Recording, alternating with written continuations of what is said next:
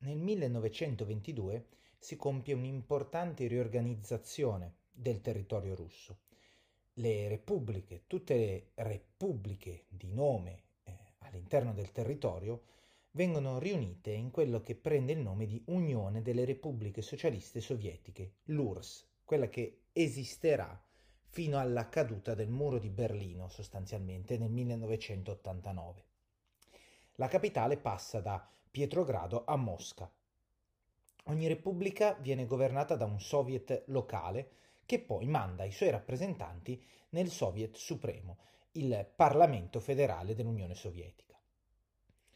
Alle repubbliche viene concessa una certa autonomia, ma tutto dipende dal comitato centrale del Partito Comunista.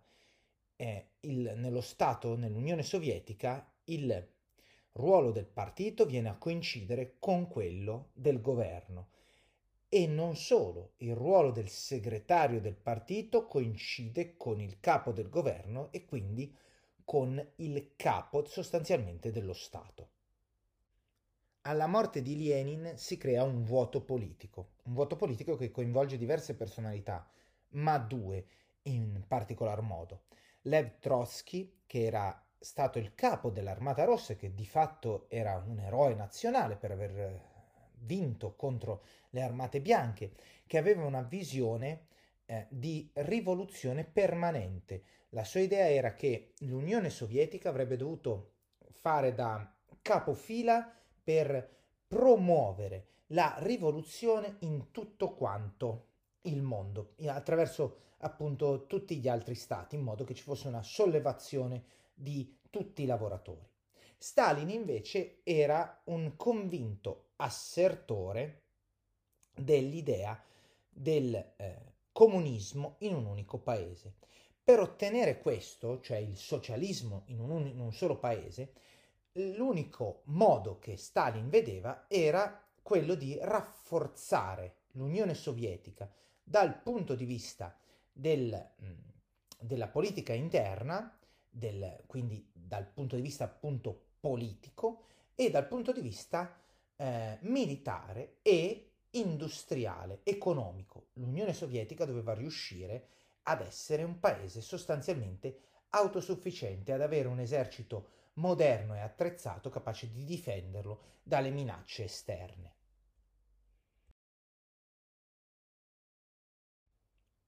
Nella visione di Stalin, per far sì che lo Stato russo potesse arrivare veramente a resistere come unico paese socialista, doveva lo Stato stesso avere il controllo diretto dell'economia. Doveva essere il governo a decidere come far funzionare la produzione, quindi cosa produrlo, in che modo produrlo, in che quantità, eccetera.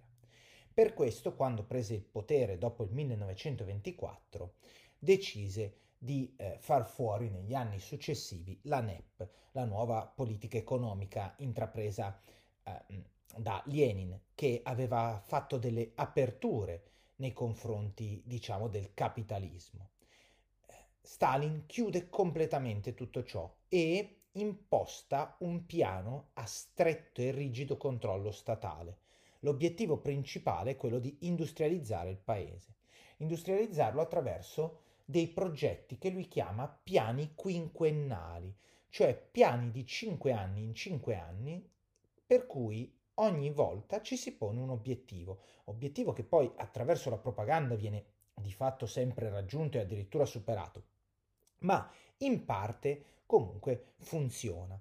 Perché? Perché eh, dal 1929 Stalin riesce a raggiungere alcuni importanti obiettivi.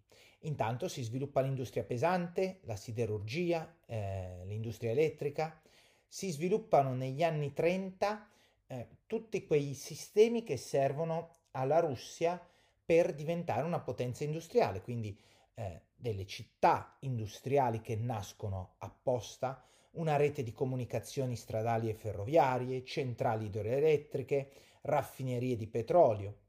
Tutto questo crea un, però un sistema molto strano con diversi scompensi, perché se da un lato la Russia diventa un paese molto industrializzato, grazie appunto a quanto abbiamo detto, dall'altro però non c'è nessuna via di produzione per i beni di consumo. Non ci sono, non vengono proprio eh, incentivate, non viene incentivata in alcun modo la produzione di eh, beni, eh, quelli che appunto sono, diciamo, di prima necessità per le persone, eh, quello che eh, gli altri eh, abitanti dell'Europa e, del, e, dell'Occidente stanno provando, quindi quanto appunto sta nelle case. Pensiamo alle radio, pensiamo a eh, altri strumenti che, utensili, oggetti che popolano le case della popolazione negli anni 30 e che in Russia di fatto eh, sono relegati a una produzione minima.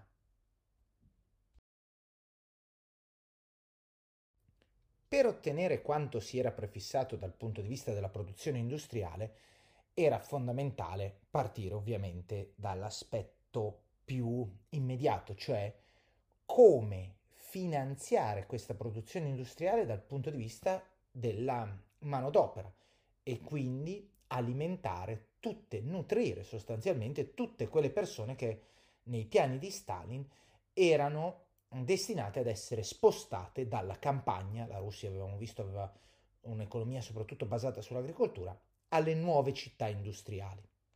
E quindi Stalin parte riorganizzando l'agricoltura. La riorganizza in questo modo, sostanzialmente togliendo la proprietà privata del tutto. Viene imposta la collettivizzazione delle terre, il governo requisisce le proprietà agricole, il bestiame, le fattorie, viene tutto ridistribuito creando delle grandi organizzazioni di fattorie comuni, i kolkoz, che sono sotto il controllo dello Stato. I contadini non sono più proprietari della loro terra, ma diventano dipendenti statali.